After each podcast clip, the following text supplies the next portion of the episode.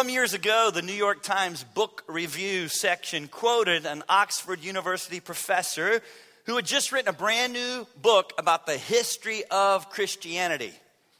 And that Oxford professor said this about Christianity, and I quote I live with the puzzle of wondering how something so apparently crazy can be so captivating to millions of other members of my species. Well, I can't speak for every Christian out there, folks, but I do think I speak for many when I say the reason millions of other people are so captivated by Christianity and Jesus Christ is because they're convinced that it's true. That Jesus is who he says he is, and that he did what the Bible claims that he did. Oh, but there's more. See, in that moment when they chose to believe and to surrender their lives and to put their trust in Jesus Christ as who he is and what he says he did, their lives were radically changed forever. And I would love for that to happen to some of you here today. And to help us, I want you to consider some of the evidence for yourself. I'm going to let you hear from an eyewitness today. You see, the five places that we have where you can learn the most substantial historical evidence about Jesus Christ, who he is, what he said, what he did, are found in the Gospels Matthew, Mark, Luke, and John, as well as the first letter that Paul wrote to the Corinthians in chapter 15. So I want you to hear from one of these eyewitnesses today Matthew. If you have a Bible, turn with me in your Bibles to Matthew chapter 28. And you follow along as I read this chapter. If you don't have a Bible, no problem. But I want to ask you if you would listen intently as I read this great chapter. Matthew 28.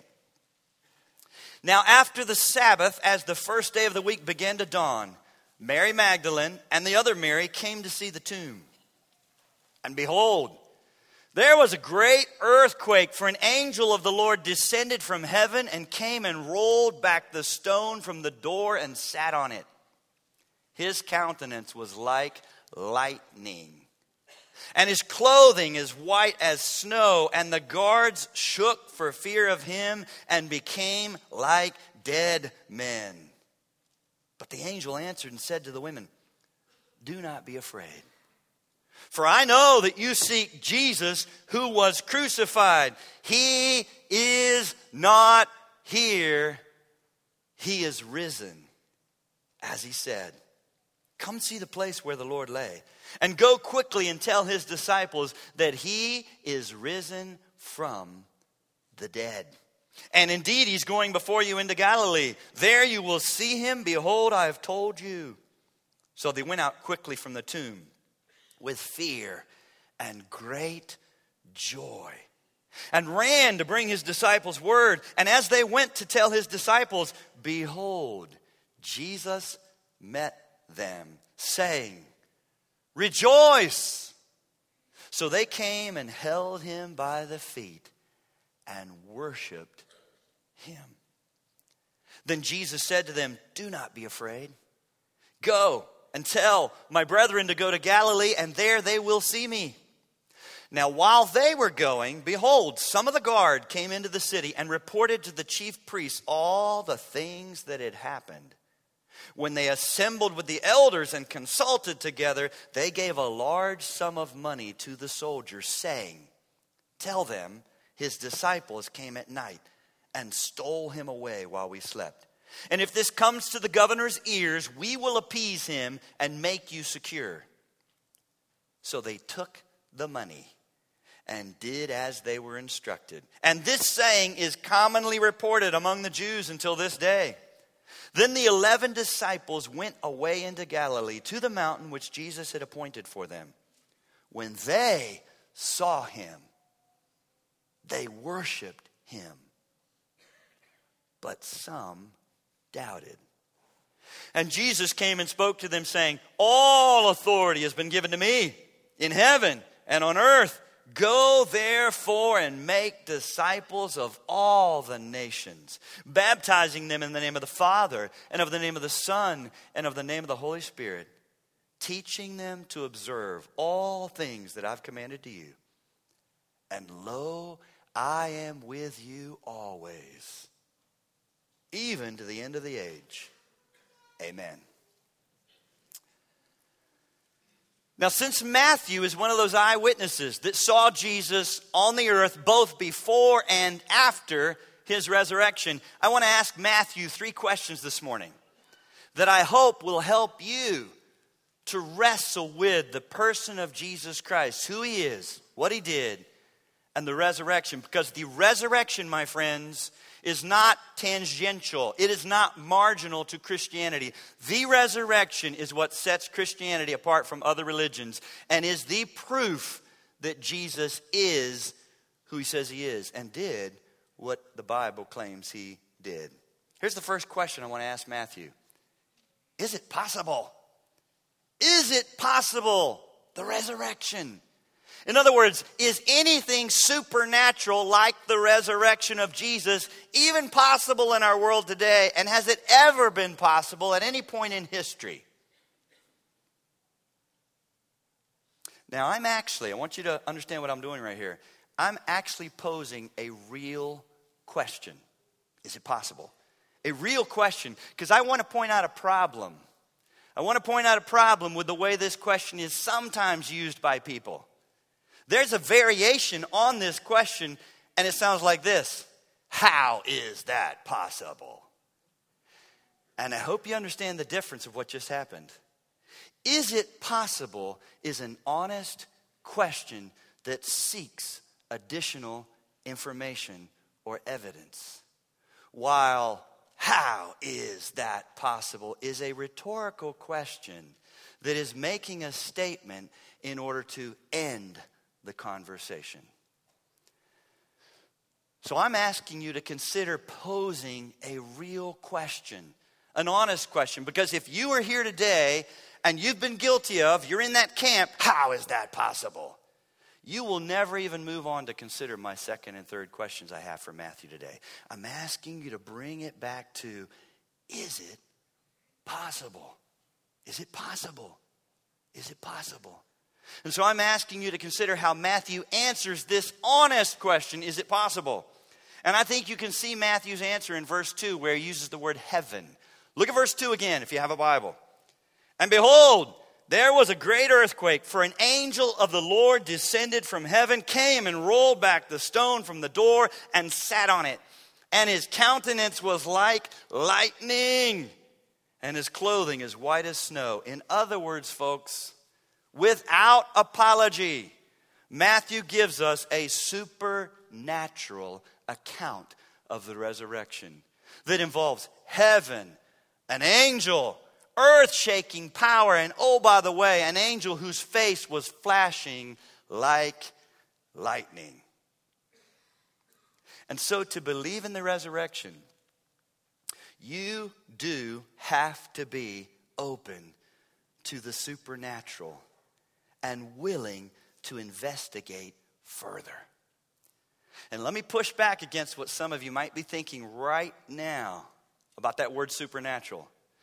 Don't step into the trap, my friend, of pitting science against Christianity and the supernatural. I hope you realize science will never be able to explain some of the most important things about us and our world. Because everything that matters most cannot be measured in a test tube or graphed out onto a chart. If you were honest, you'd have to admit that. Everything that matters most to us cannot be measured in a test tube or graphed out onto a chart. Dr. Francis Collins might be a name that you're familiar with served as the director of the Human Genome Project that involved 2,000 scientists who worked together for 15 years. And he headed this up to map out the entire sequence of all 3.1 billion letters that comprise the amazing digital code of our human DNA. Quite a feat. And he headed that up. Took 15 years. Our God did it like that. Took them 15 years with 2,000 scientists to map out the 3.1 billion letters of that DNA helix. So he's not a stupid man. Could we all agree on that? This is not a stupid man. And he's not given to making decisions that are based on nothing.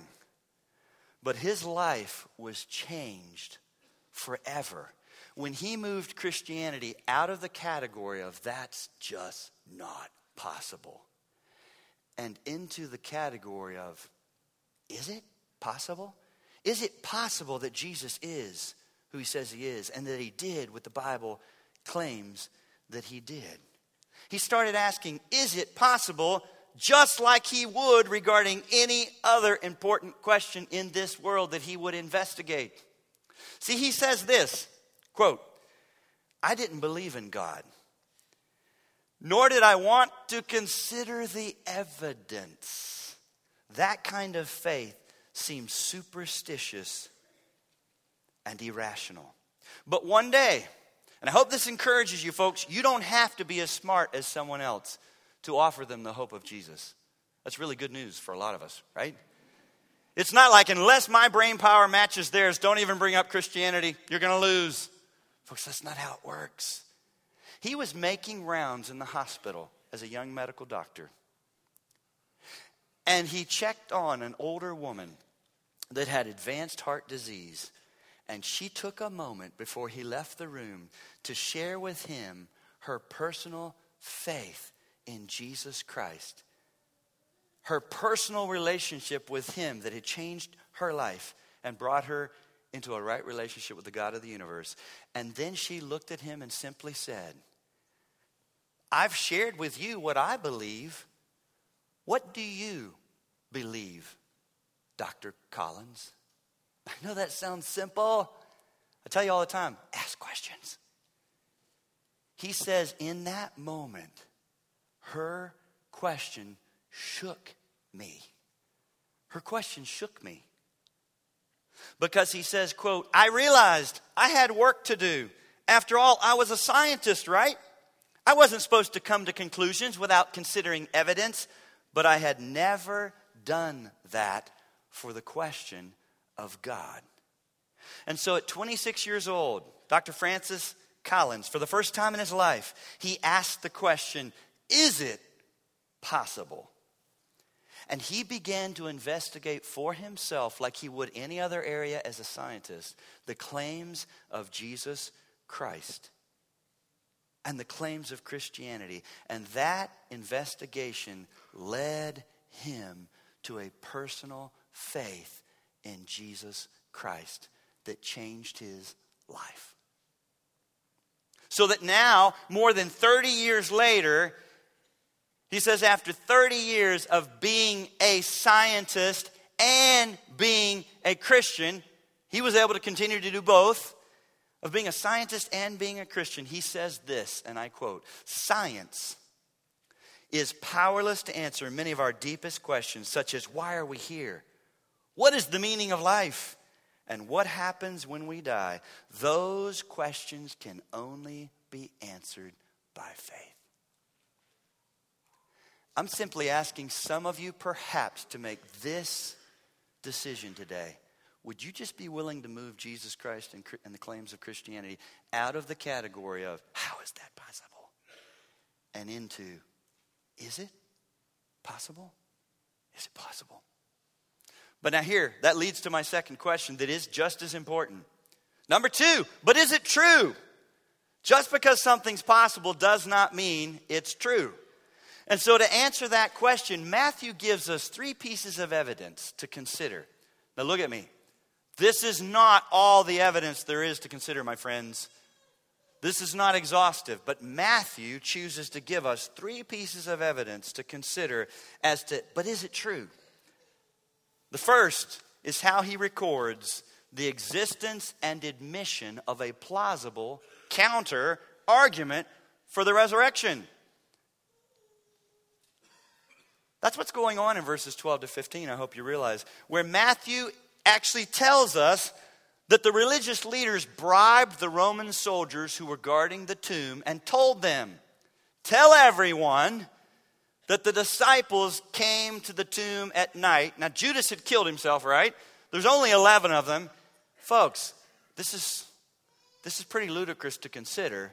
They were scared and scattered. Peter has denied him three times with cursing. These guys are not Ocean's 11, right? They're going to pull this off. But this is the claim. These 11 disciples, one of them ran naked, it says, Mark. These 11 disciples came at night, overpowered Roman soldiers. Oh, by the way, in that day, if whoever you were asked to guard escaped, you were killed. So they were pretty serious about this job. That's why it needed to be a large amount of money for them to spread this story. They said, Here, here's this money, spread the story, that the disciples came and stole his body away. And it, that's why it says, and if word comes to the governor, see, if word had come, they'd been in big trouble. We'll appease him, we'll take care of it. Now, why would Matthew include this information and give us this record? I'll tell you why. Because it actually happened. You say, Brad, what's your point as far as proving the resurrection and the credibility of the Bible? I'll tell you what it proves. It's more evidence that Matthew is actually telling the truth. Because if you want to fabricate a story, if you want to concoct some kind of hoax and pull one over on people, you do not, you do not give a plausible counter argument. William Proctor, a former New York Times daily reporter, says that one sign of accurate, truthful reporting is when the article includes plausible other arguments. Matthew's not afraid to tell you the truth, the whole truth, because he was not writing fiction. He was not trying to fool people. He was giving us a truthful and historical record of what actually happened. But consider the second piece of evidence he gives us. Secondly, Matthew points out the existence of women and other eyewitnesses who saw Jesus alive. In fact, Matthew says the first people to see Jesus alive were two women Mary Magdalene and Mary, the mother of James. Now, maybe you're thinking, Brad, why does that matter? I'll tell you why it matters. Because in that culture, folks, the testimony of a woman, the testimony of a woman was not even admissible in a court of law. She couldn't own property. She couldn't testify in court. It was not admissible in the court of law. So, recording that women first saw the empty tomb and they're the ones that began to go and spread this good message would have been a huge mistake if you are trying to perpetrate a fiction and pull one over on people. You wouldn't do that. And yet, all four gospel writers, Matthew, Mark, Luke, and John, record that women were the first to find the empty tomb, to see him alive, and to begin to spread the good news. Why? Because it actually happened that way. But let me show you the third piece of evidence Matthew gives us. And it's what happened to this little band of disciples and the change that came over them after they saw Jesus alive again because it launched the incredible spread of Christianity that is unlike any other religion. The pace at which it spread, how it appealed to all cultures, is unlike any other religion, my friends. And it's worth noting how, how Matthew puts the Great Commission, go therefore and make disciples, right up against right next to the resurrection, because without the life changing power of the resurrection, no one would have been willing to risk their lives to spread or promote this new message of Jesus as the only hope for all of mankind. They were living in a day that Caesar was Lord, and to declare that anyone else was Lord led to death. But they were willing to declare this message of Jesus is Lord in a very polytheistic day. It was not a non spiritual day. Lots of gods. As long as you never said there's one God, as long as you were not intolerant, like people say today, and say there's one way, and yet they did. Why would they risk to promote and spread this message? When Jesus looked at them and said in Matthew 28 19, Go therefore and make disciples of all the nations, no one but Jesus could have imagined, could have imagined the impact that this little group would have and how quickly, quickly Christianity would spread all over the world. In fact, historians, I hope you realize, historians today still wrestle with how this scared and scattered little group of disciples could have turned the world upside down. Because please know, early in Jesus' ministry, thousands followed him. Towards the end of his ministry, before he was crucified, folks, crowds had turned away and were no longer following for the same reasons people turn away today. He did not come to just be the bread king. He wouldn't just keep multiplying bread and feeding 5,000. They were interested in having their immediate desires satisfied. But this message of take up your cross and follow me, this message of die to yourself, this message of I am Lord, they were no more interested in it than human beings are today. There were not large crowds following Jesus at this point. In fact, only 120 disciples gathered in the upper room after his death. So, how in the world did Christianity spread so rapidly? History shows, history shows this group of Christians had no educational capital, they had no social capital, they had no financial capital, and they were not backed by a list of who's who and all the right people. In fact, the early Christians were mostly comprised of outcast and marginal people. But in 200 years, they swept the Roman Empire and became the dominant influence and religion because it was changing lives and turning the world upside down. One historian at Yale says this, and I quote The more one examines the various factors which seem to account for the extraordinary victory of Christianity, the more one is driven to search for a cause which underlies them. It is clear that at the very beginning of Christianity, there must have occurred a vast release of energy, unequaled in the history of the race. Without it, the future course of the faith is inexplicable. Do you hear what he's saying and do you understand what he's doing? He's bumping right up against the edge of the supernatural, and yet he doesn't want to say it because he doesn't want to get it kicked out of the historian's country club. He's saying, I'm trying to be reasonable here. I'm trying to stick to the facts. But what could account for this kind of growth? What could account for this kind of power because it is unparalleled in all of history and simply inexplicable. I'll tell you what, it's what we're celebrating today. Matthew, Mark, Luke, and John fill in the blanks for our historian. The resurrection was that vast release of energy and power that transformed a simple group of fishermen into bold proclaimers of the message and hope of Jesus Christ. And so here's the question that I really want each of you to think about today. Question number three for you. So, what should you do if you think Jesus Christ might be who he says he is and Christianity just might be true? What should you do?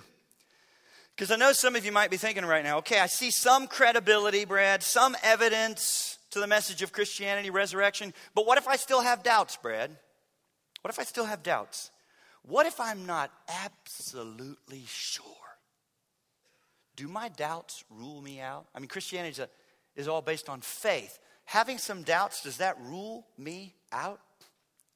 Well, if that's you here today, and I imagine there's many who might be in that category, here's what I'd like you to do start by doubting your doubts.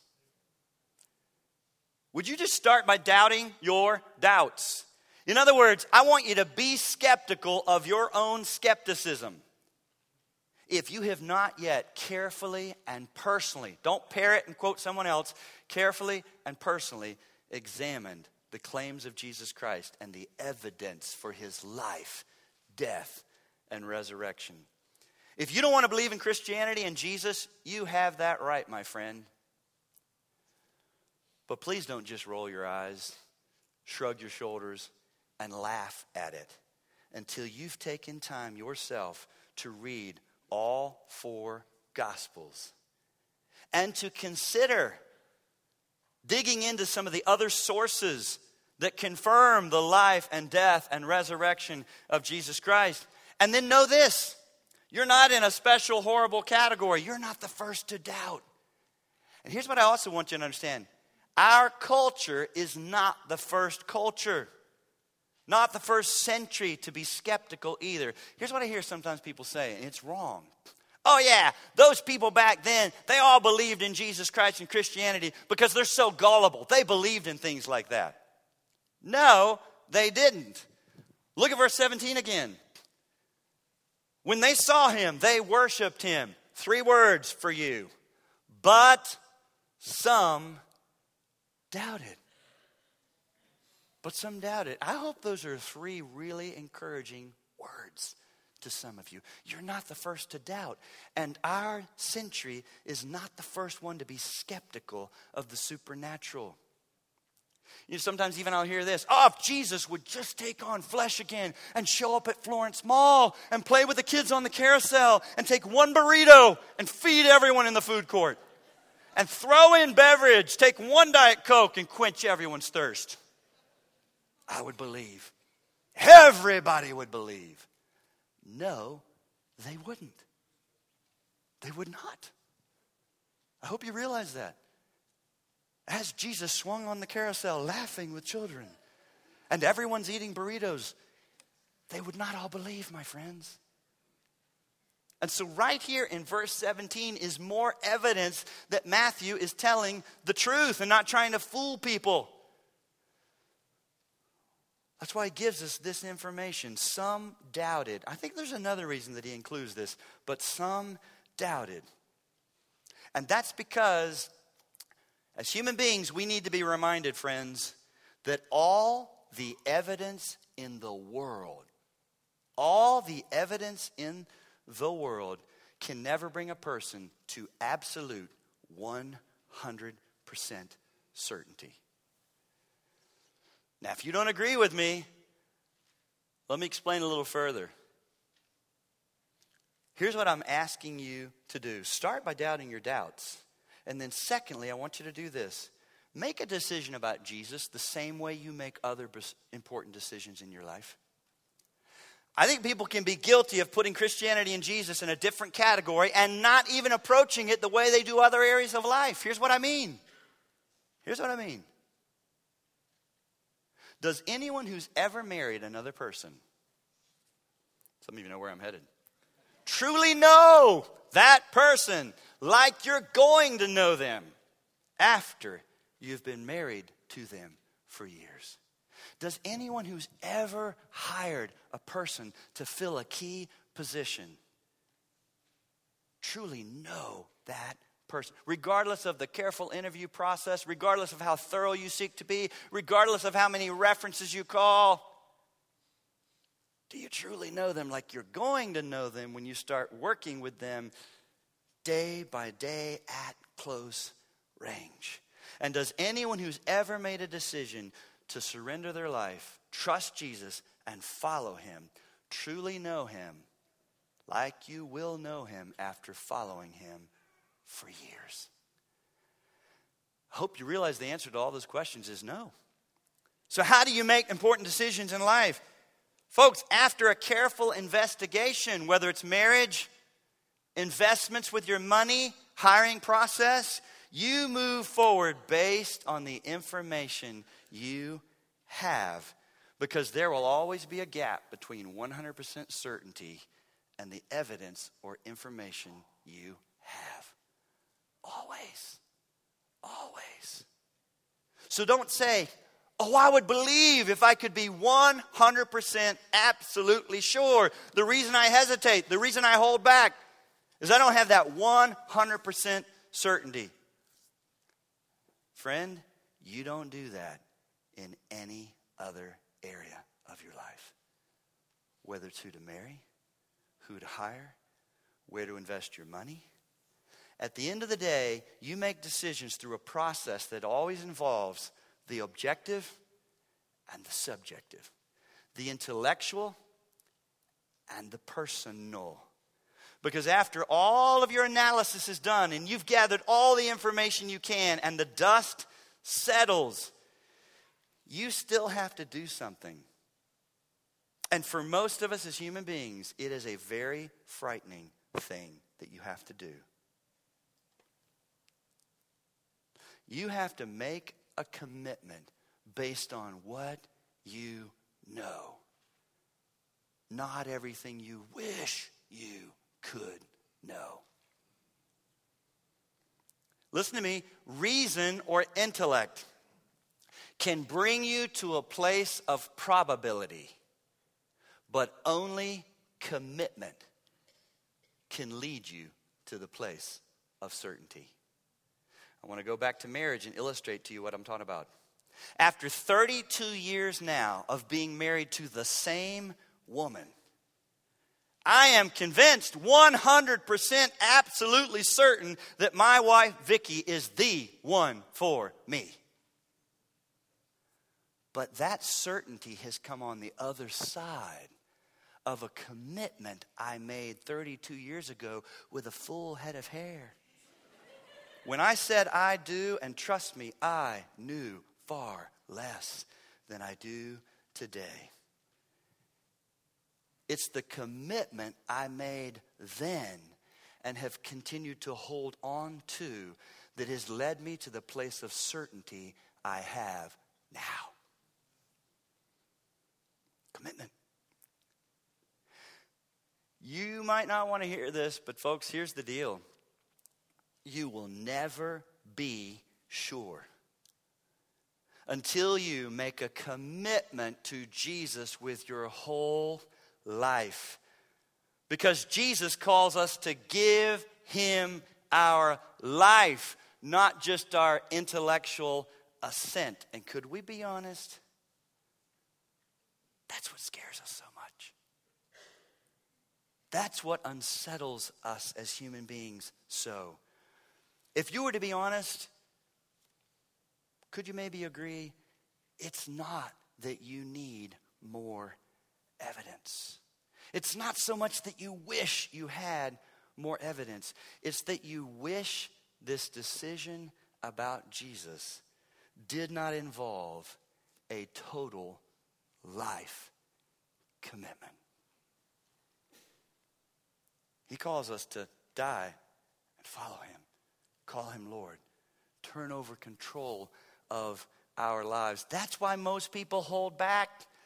I've worked with many people through the years as a pastor, trying to give them books and trying to help them navigate. What are your objections? What are your objections? Don't hear me saying there's not a place for some of that. I'm glad Christianity can show you good stuff. But I find that once you show them one thing, they just bring up another thing and one thing and another thing and another. And I've had so many people who've come to faith in Christ after years later tell me, Brad, I always knew what it really was. It wasn't that I needed another book, it's that I didn't want to give up control of my life. At least they had heard Jesus' message right. At least they had understood Christianity correctly. It's not lack of evidence, it's fear of letting go and losing control of our life that keeps most people holding back. I want you to bow your heads as we close. Because I want you to take a moment right now to think about what you've heard and the decision that you need to make. about Jesus and the resurrection because I hope you realize every one of you has to make a decision about Jesus. Your mom and dad can't do it for you, your best friend can't do it, grandma can't do it, I can't do it. And I hope you realize to simply put this off and say, I'm not going to deal with that now. I'll deal with that later in life is a decision. That is making a decision. Oh, come to Christ today. Come to Jesus. Believe that He is the Son of God who did what the Bible says. He died the only perfect death in your place as payment for your sins. And when He rose from the dead, He conquered sin and hell and Satan and death forevermore. That whosoever will may come. Whoever believes in Him, surrenders to Him, bows to him and says, Yes, Lord Jesus.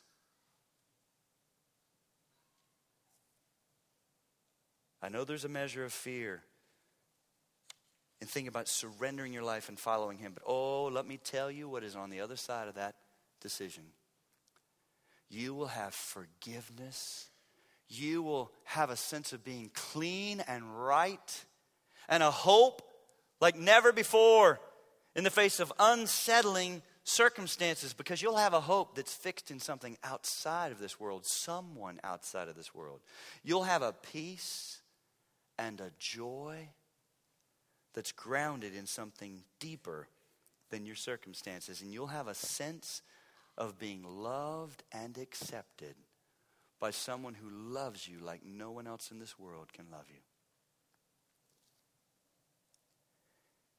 If you'd like to become a Christian today and you'd say, I am ready to make a decision to surrender my life to Jesus and believe in his life and death and resurrection, then I ask you to simply pray this prayer after me. You don't have to give any money to this church.